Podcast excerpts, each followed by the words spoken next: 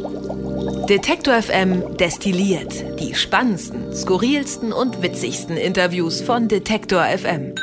Hallo und herzlich willkommen zu dieser letzten Ausgabe von Detective FM destilliert im Juni 2019. Wir haben ja schon viel Hochsommer gehabt, aber das soll gar nicht unser Thema sein. Hier bei mir im Studio ist Helena Schmidt. Ich sage erstmal schönen guten Tag. Hallo.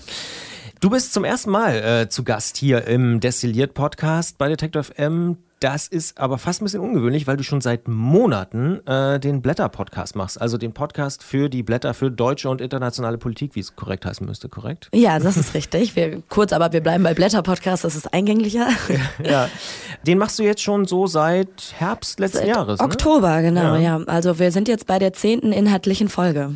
Das ist schon ein ordentliches Stück. Und äh, sehr, sehr viele Leute interessieren sich offenbar dafür. Also ihr habt viele Abonnentinnen und Abonnenten. Ja, das stimmt. Also es liegt wahrscheinlich auch daran, dass die Blätter einfach für viele Politikinteressierte ein Begriff sind. Das ist die größte politisch-wissenschaftliche Zeitschrift Deutschlands und das gibt sie schon sehr lange. Und ähm, genau deshalb ähm, ist quasi auch ein großes Interesse daran da und die sind einfach, haben, sind ein großer Name. Wie muss ich mir das denn vorstellen? Also wie läuft das? Also fährst du dann nach Berlin und äh, also wie, wie läuft die Arbeit mit denen? Genau, also jeden Monat erscheint immer die Zeitschrift, die wird so Ende des Monats, kommt die raus und wird dann für den, für den kommenden verschickt. Und zeitgleich mit der Printausgabe wollen wir eben auch den Podcast immer rausbringen. Und dafür fahre ich genau nach Berlin in deren Redaktion. Und wir haben immer so pro Folge so vier bis fünf Themen und einen Teil davon zeichne ich hier aus dem Studio auf. Also es sind Interviews, telefonische dann teilweise. Aber wir probieren den Großteil eigentlich in Berlin in der Redaktion zu machen, weil zum Glück auch viele Autorinnen und Autoren ähm, der Blätter in Berlin sitzen und wir die da erreichen können. Wie muss ich mir denn die Blätterredaktion vorstellen? Also ich war tatsächlich mhm. persönlich schon einmal da, aber viele Hörerinnen und Hörer wissen wahrscheinlich gar nicht, wo die sitzen, wie das ja. da aussieht.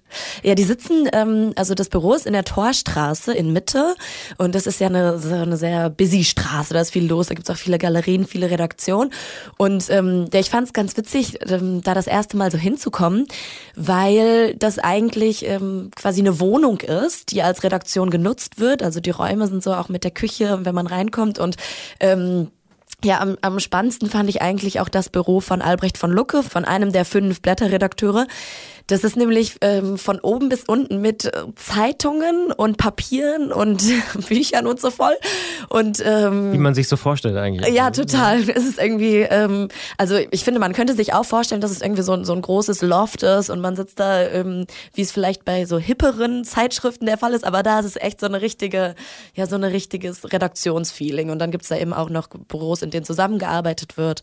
Genau, aber hauptsächlich besteht es eben immer aus diesen fünf ähm, Redakteuren. Und mit denen sprichst du dann über die Themen, die da so stattfinden und natürlich auch mal mit Autoren von extern und äh, aber es sind ja auch immer mal beispielsweise, ihr führt ja auch gemeinsam dann Gespräche mit Politikerinnen und Politikern und so, ne? Genau, also wie gesagt, vier bis fünf Interviews machen wir immer. In der, in die Blätter kommen ja mit 180 Seiten pro Monat raus. Also da sind viel, viel mehr Themen. Wir wählen dann immer diese vier bis fünf aus und das sind zum Teil dann Texte von den ähm, Redakteurinnen und Auteur, äh, Redakteuren von den fünf selber, aber eben auch von ganz vielen externen.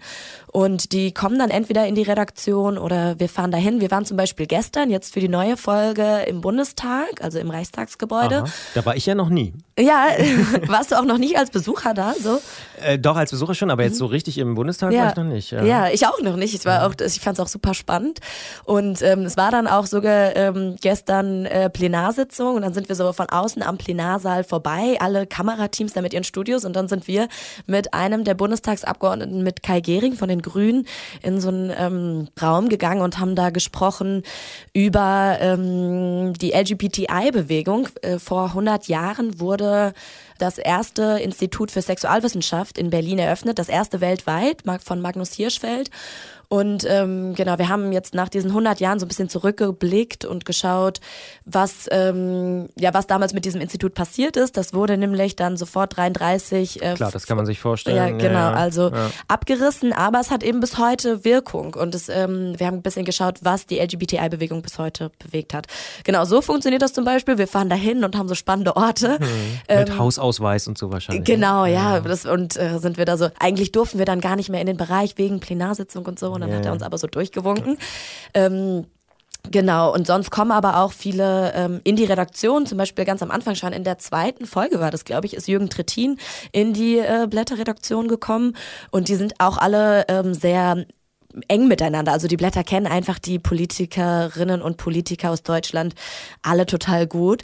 Eine kleine Anekdote noch, ich war schon mal ähm, mit Albrecht von Lucke bei einem ähm, Bundestagsabgeordneten in seinem Büro und dann sind wir so zurückgelaufen ähm, durch Berlin und ähm, haben uns so ein bisschen so unterhalten und dann ist plötzlich Michael Kellner, der ähm, Geschäftsführer. Geschäftsführer. von den Grünen, mhm. läuft so über die Straße und dann äh, grüßt der Albrecht, ach hallo Michael und dann haben die noch kurz so einen politischen Talk auf der Straße und ähm, Albrecht gibt da quasi noch so ein paar politische Hinweise und dann gehen wir weiter und das war ja, das war so für mich okay, diese Redaktion steckt einfach richtig in der Bundespolitik drin. Ich kann mich auch erinnern, ich habe vor Jahren auch äh, Politik studiert, zumindest teilweise, und da waren die Blätter auch immer so also wenn man was auf sich gehalten hat als Politikstudent, dann hat man natürlich die Blätter gelesen. Also es mhm. war damals schon irgendwie so, ja, hast du schon die neuen Blätter gelesen und keine Ahnung. Und hier war noch ein interessanter Aufsatz und so. Und Albrecht von Lucke ist ja auch als Person natürlich auch nochmal eine ganz spannende Figur, der ja auch ständig im Presseclub auftaucht und so. Also medial mhm. ja auch sehr präsent ist. Ne? Ja. ja, das Coole ist aber, dass, dass genau die fünf äh, Redakteurinnen und Redakteure bei den Blättern alle gleichberechtigt sind und auch alle so ein bisschen ihr eigenes Steckenpferd haben. Also die jeder ihren eigenen Bereich abdecken und nochmal speziell Spezialistinnen, Spezialistinnen sind für verschiedene politische Bereiche und sich deshalb ganz gut ergänzen, aber eben alle auf äh, gleichberechtigter Ebene arbeiten. Auf jeden Fall total spannend und dementsprechend tauchen sie auch unterschiedlich auf ne, im mhm. Podcast mhm. und so. Gibt es eigentlich eine Episode oder eine Begegnung, wo du sagst, ja, da kann ich mich heute noch dran erinnern, also jetzt abgesehen an Jürgen Trittin äh, in, in, der Redaktion oder jetzt deinen letzten Besuch im Bundestag, also was sollte man zum Beispiel vielleicht nochmal nachhören? Also nachhören würde ich theoretisch sagen, kann man alle machen. Klar, ja. also es sind alle super super spannend. Ich ähm, fand zum Beispiel eins, was ich so ganz ähm, ganz cool fand, dass wir das schon eben drin hatten, war damals ein äh, Skype-Gespräch mit Armin Wolf, mhm. wo wir schon ähm, vor Monaten darüber gesprochen haben, wie die äh, Situation für Journalisten und Journalistinnen in Österreich aussieht. Und er das eben, ähm, ja, er persönlich eben vom ORF das so wiedergegeben hat. Und dann, ich glaube, es war drei, vier Monate später, kam eben das in allen deutschen Medien, dass es diese Auseinandersetzung mit der FPÖ gab. Und ähm, das fand ich persönlich ganz spannend, dass die äh, Blätter da schon eben sehr früh einen Text drin hatten, der von Armin Wolf selber kam, wo er diese Situation so wiedergegeben hat. Und also da kann ich ja, kann ich nur beipflichten, die Folge habe ich damals gehört. Ich würde sagen, das war im Dezember oder so. Ja, schon, das ne? ja, also, ich, ich glaube, Weihnachten irgendwie bei meinen Eltern habe ich die Episode im Bus gehört mhm. ähm, und habe auch gedacht, ah krass, ja, ja, was der so erzählt, ist ja wahnsinnig interessant. Und wir haben dann später ja auch noch äh, Kontakt gehabt zu Armin Wolf, weil wir hier ja wiederum die Medientage Mitteldeutschland mhm. organisieren. Wir wollten ihn auch einladen, er wollte auch kommen und dann ist aber, hat der Spiegel und die Süddeutsche mal kurz die Regierung gestürzt und äh, ja. dann konnte er irgendwie nicht mehr kommen.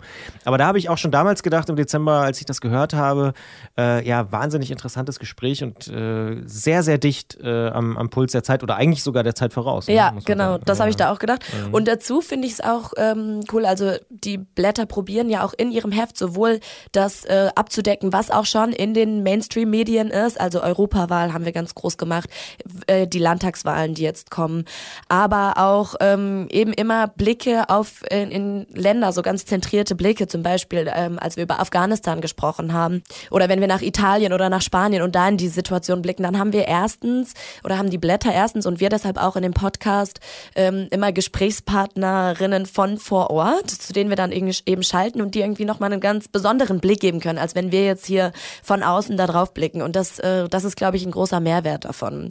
Und dann ist mir noch eine Sache, die, die ich so ganz ähm, spannend fand, ähm, in Erinnerung geblieben, weil wir damals irgendwie so gesprochen haben, ja, können wir eigentlich auch Interviews mal auf Englisch führen? Ist das so ein bisschen schwierig? Und ähm, dann hieß es, ja, Helena, mach dich schon mal bereit, vielleicht sprichst du bald mit Varoufakis. Das war noch vor der Europawahl und ich war so, uh, okay, auf Englisch sprechen und ne? Und ähm, dann habe ich mich aber schon darauf eingestellt, fand es auch irgendwie cool, Varoufakis, auch ähm, also spannend, mal mit ihm, mit Interessante ihm zu sprechen. Figur, ja, ja. Genau. Und dann ähm, wurde es aber irgendwie so kurz bevor das Gespräch kam, als dann die Blätter in Druck gingen, haben die gesagt, ach nee, wir haben ihn jetzt doch gekickt. Der Text war uns zu wahlkampfmäßig. Ähm, wir, wir lassen den jetzt doch gar nicht rein. So wollen wir das nicht. Und das also okay das hat mir gezeigt, die Blätter, denen geht es nicht darum, große Namen drauf zu haben und dass sich jemand die Zeitschrift kauft, weil jetzt Varoufakis da mit einem Text drin ist, sondern es geht ihnen wirklich darum, um den Inhalt. Und wenn der nicht passt, dann ist es denen auch egal, ob die einen großen Namen auf dem Titel haben oder nicht. Sehr sympathisch. Inhalt first, könnte man fast sagen. ja, das passt wahrscheinlich. Wir reden ja äh, natürlich über das, was bisher so war, aber du sitzt ja wirklich äh, ja, direkt mit heißer Nadel, könnte man fast sagen, ja, das an, stimmt. der, an der aktuellen Episode. Was ist da drin? Also die Bundestagsgeschichte hast du schon erzählt, worum also worum es darum geht. Aber mhm. was, was sind die anderen Themen der Ausgabe? Genau, wir beginnen mit einem ähm, Gespräch mit David Begrich, der ist vom ein Verein Miteinander und ähm, setzt sich da gegen Rechtsextremismus ein und er spricht eben über die AfD als die neue Macht im Osten, eben mit dem Hinblick auf die drei ostdeutschen Landtagswahlen im Herbst und guckt, wie die AfD schon die ähm, Debatten in Parlamenten verändert hat und was sich aber auch noch für Kulturarbeit, für Bildungsarbeit dadurch verändern wird ein ganz spannendes Gespräch. Und dann ähm, sprechen wir noch mit der Klimaaktivistin Inken Bermann. Das ist tatsächlich jetzt die erste, die zum zweiten Mal in dem Podcast zu hören ist als externe Autorin. Und die, ähm, mit ihr spreche ich über die CO2-Steuer. Und das ist ganz interessant.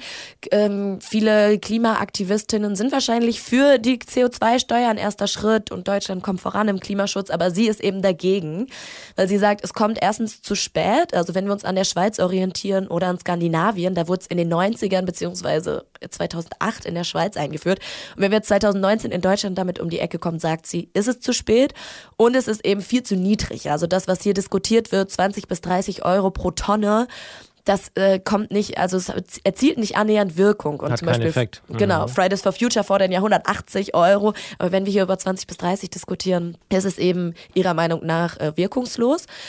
Das ist noch ein Gespräch und dann. Ähm, was, schlägt sie, was schlägt sie denn vor? Also viel härtere. Genau, sie spricht vor, CO2-Steuer können wir komplett knicken. Wir ja. haben jetzt nur noch elf Jahre mhm. und müssen deshalb viel ähm, mehr darauf achten, zum Beispiel ähm, ja, im Verkehr Umbaumaßnahmen stattfinden zu lassen, dass wir keine ver neuen Verbrennungsmotoren bis 2025 mehr zulassen, beispielsweise. Oder Kohleausstieg vorziehen, also radikalere und nicht eben nur so ökonomische Anreize.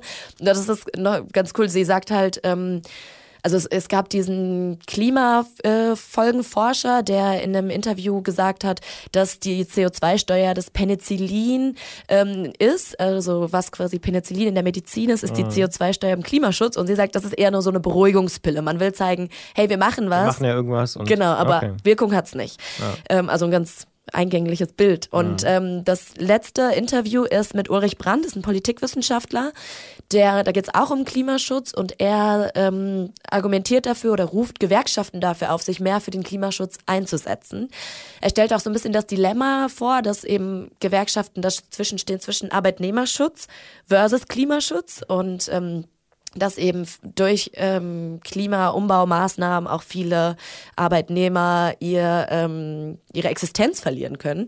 Aber er sagt, das kann man gar nicht so gegeneinander ausstellen. Das muss man mehr zusammendenken. Und Gewerkschaften müssen sich für eine sozial-ökologische äh, Perspektive einsetzen. Und wie das aussehen kann, das erklärt er auch im Gespräch. Ja, das klingt auch ganz spannend, weil es stimmt, so Bergbaugewerkschaften und so, die sind natürlich eigentlich immer mit die Ersten, die sagen, ja, ja, bitte nicht äh, den äh, Kohleabbau stoppen und genau, so. Genau, genau, ja, ja. IG Metall und so sind auch da. Ja, das ist auch auf jeden Fall ein interessantes Spannungsfeld, äh, was man ja eigentlich seit Jahren beobachten kann, dass äh, Gewerkschaften da interessanterweise dann mit den Arbeitgebern einen totalen Schulterschluss äh, ja. üben und dann wiederum sich verbünden gegen die Klima Klimageschichten. Ja, genau, in so einem Interessenkonflikt also dazwischen stehen, aber er sagt eben auf gar keinen Fall gegeneinander ausspielen, diese zwei ähm, ja. Ziele. Mhm.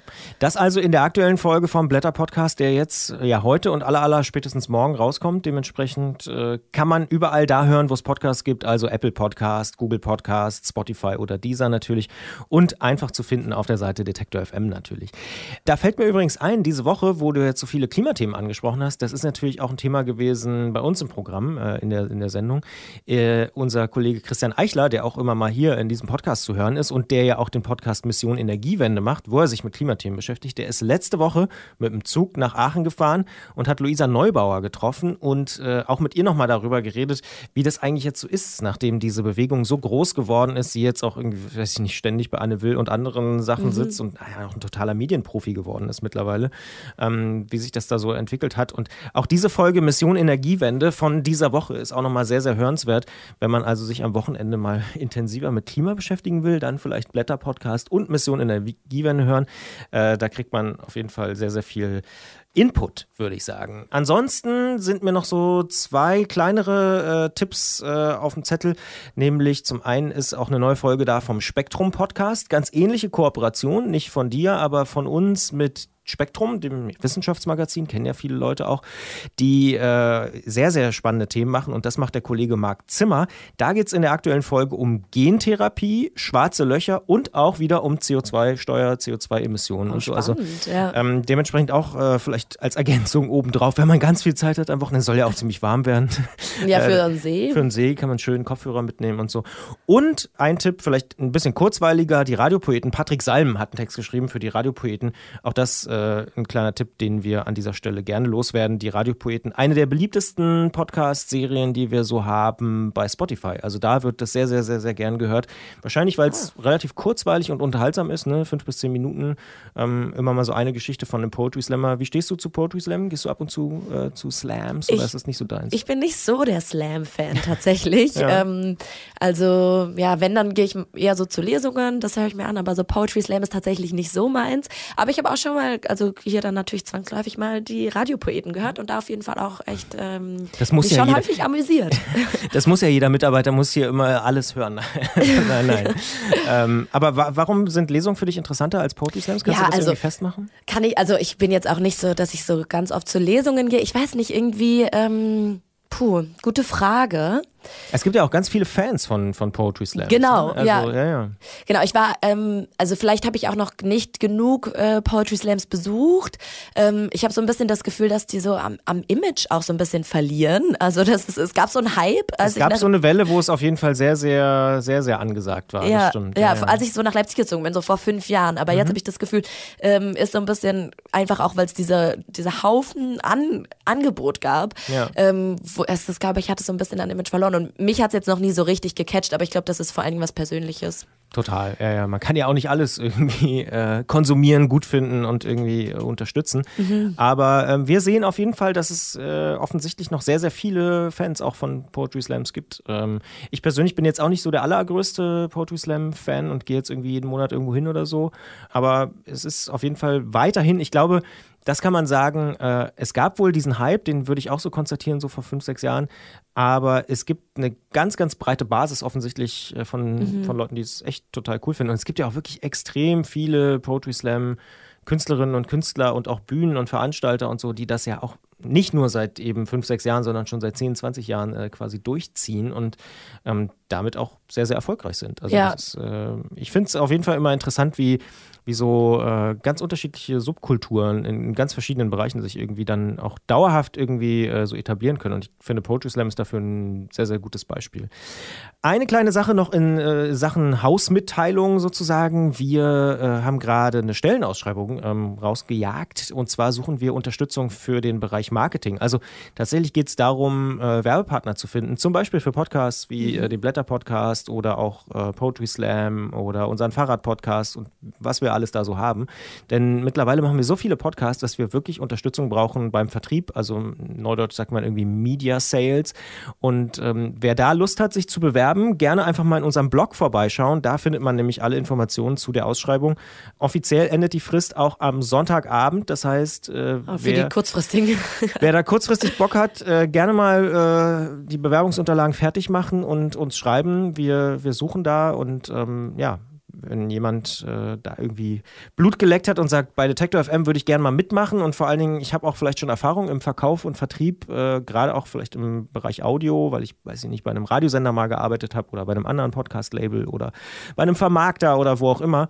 Gerne melden. Alle Infos, wie gesagt, gibt es bei uns im Blog das war es dann auch für diese Woche, würde ich sagen. Oder gibt es noch irgendwas, was du unbedingt loswerden willst, was wir jetzt vergessen haben? Hm, Oder worüber du gestolpert bist? Vielleicht auch außerhalb von Detektor irgendeine Serie, die du gerade guckst oder ein anderer Podcast, den du hörst? Puh, ähm, so ganz spontan äh, ja. gerade tatsächlich nicht. Also wenn ich jetzt hier Chernobyl droppe, dann ist wahrscheinlich, ah, haben wir aber das haben wir alle schon gesehen. Nee, ich habe es zum Beispiel noch nicht gesehen und haben wir auch noch nicht drüber gesprochen hier. Also kannst du gerne mal sagen, also hat mhm. dich fasziniert oder guckst du? Oder? Ich habe es äh, geguckt. Ich war letzte Woche krank und da habe ich es an zwei Tagen durchgeguckt. Und oh. ähm, ich glaube, da würde mir jeder zustimmen. Und es wird ja auch schon bei IMDb als die beste Serie ever gehandelt.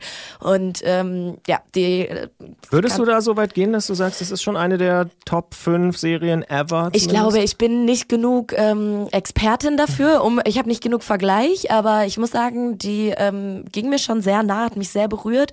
Es krass gut gemacht und ähm, ich glaube, es geht vor allen Dingen nahe, wenn man ähm, sich halt vorstellt, dass es halt nicht nur Fiktion ist, sondern dass es eben so passiert ist. A true story. Ja, yeah. und gerade für mich, die ähm, erst Jahre danach geboren ist und das immer nur so in der Retrospektive erzählt bekommen hat, ähm, war es irgendwie nochmal sehr nahegehend, sich das anzuschauen, was, ähm, was da passiert ist, was das auch bedeutet hat und ähm, ja, einfach auch schauspielerisch und äh, so einfach echt eine hammer, hammer gute Serie und ähm, es werden so Einzelgeschichten erzählt, oder? Von, von verschiedenen Leuten, die sozusagen, also kannst du so mm. ohne zu spoilern kurz skizzieren, was so der, was so die Handlung ist? Also es ziehen sich, ähm, zieht sich auch so eine Einzelgeschichte durch ähm, mit der von der Familie eines Feuerwehrmannes ähm, Mannes.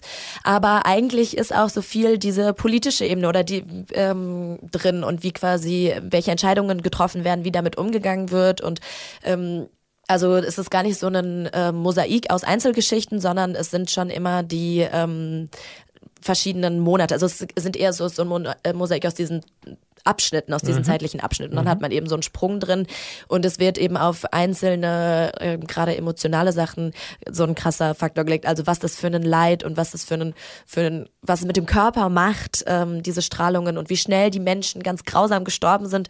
Darauf wird, glaube ich, ein großes Augenmerk gelegt. Ähm, aber ich will jetzt auch gar nicht zu viel vorwegnehmen, nee, nee. aber würde auf jeden Fall sagen, für alle, auch die sich doch daran erinnern, ist es, glaube ich, für alle eine sehenswerte Serie. Habe ich noch nicht gesehen, steht tatsächlich bei mir auf der Liste noch zu gucken. Mhm. Ähm, dementsprechend bin ich auch gespannt, äh, ob das auch für mich eine der Top 5 Serien äh, aller ja. Zeiten irgendwie wird. Aber ich habe wirklich sehr, sehr, sehr viel äh, Lob schon gehört. Ich gucke gerade Dark, äh, die zweite Staffel, ah, hier diese, diese deutsche Serie. Ist ja auch, äh, gibt viele Fans. Ich finde es auch gut, also ich finde es auch total unterhaltsam, aber es gibt auch viele, die sagen, ach nee, Deutsche können doch keine Serien. Also aha. Dark gilt ja immer so als ist eine der coolsten deutschen Serien, so neben Four Blocks und weiß ich nicht, im Angesicht des Verbrechens, wenn man noch weiter zurück äh, will. Aber ich finde Dark schon gut, allerdings ist tatsächlich die aktuelle Staffel sehr, sehr verwirrend. Also man muss extrem aufpassen. Und äh, weil es ja doch so ein bisschen, ich weiß nicht, kennst du Dark? Hast du die erste mm -mm. Staffel gesehen? Nee, habe ich gar nicht geschaut. Ja, ich will auch da nicht zu sehr spoilern, aber es ist so ein bisschen bisschen um die Ecke gedacht und äh, ja, auch so ein bisschen sehr Fantasy-mäßig dann teilweise. Und dann äh, wird so sehr kompliziert irgendwie so noch mitzudenken mit verschiedenen Zeitebenen und so. Und dann taucht der hier nochmal da auf und die da und also da kann man schon mal leicht verwirrt sein, aber mhm. ähm, ist trotzdem eigentlich eine sehr unterhaltsame Serie. Und auch interessant, dass sie die jetzt hier im Juni irgendwie droppen, aber offensichtlich ist den Serienleuten das mittlerweile auch egal, weil sie wissen, Leute gucken sowieso immer irgendwie. Also ja. Früher war ja immer so Herbst und Frühjahr irgendwie so der klassische Serienstartzeitpunkt, aber ja, jetzt geht es einfach nur um raushauen, raushauen, Einfach nur raus, ne? hier ja. kommt noch was, da kommt noch was und so. Und äh, ja. Das also der kurze Schnellüberblick über die Serien. Du sagst Tschernobyl, ich sag Dark, kann man auch gucken. Also ohne Frage, wer Dark, wer die erste Staffel gesehen hat, kann natürlich auch die zweite Staffel gucken, die ist schon gut. Und ich habe gehört, es gibt dann nur noch eine dritte und dann ist auch vorbei. Vielleicht stimmt das auch nicht, aber das habe ich irgendwo gelesen. Und damit sind wir aber nun wirklich raus fürs Wochenende mit vielen Podcast-Tipps äh, von Detektor und zwei Serientipps. Ich sag danke, Helena. Ja, ich sag danke dir, Christian, dass ich hier sein durfte. Wer unser Angebot voranbringen möchte, hilft uns schon mit dem guten alten Weitersagen. Egal ob im Freundeskreis oder im sozialen Netzwerk Ihrer Wahl. Empfehlen Sie uns gern weiter.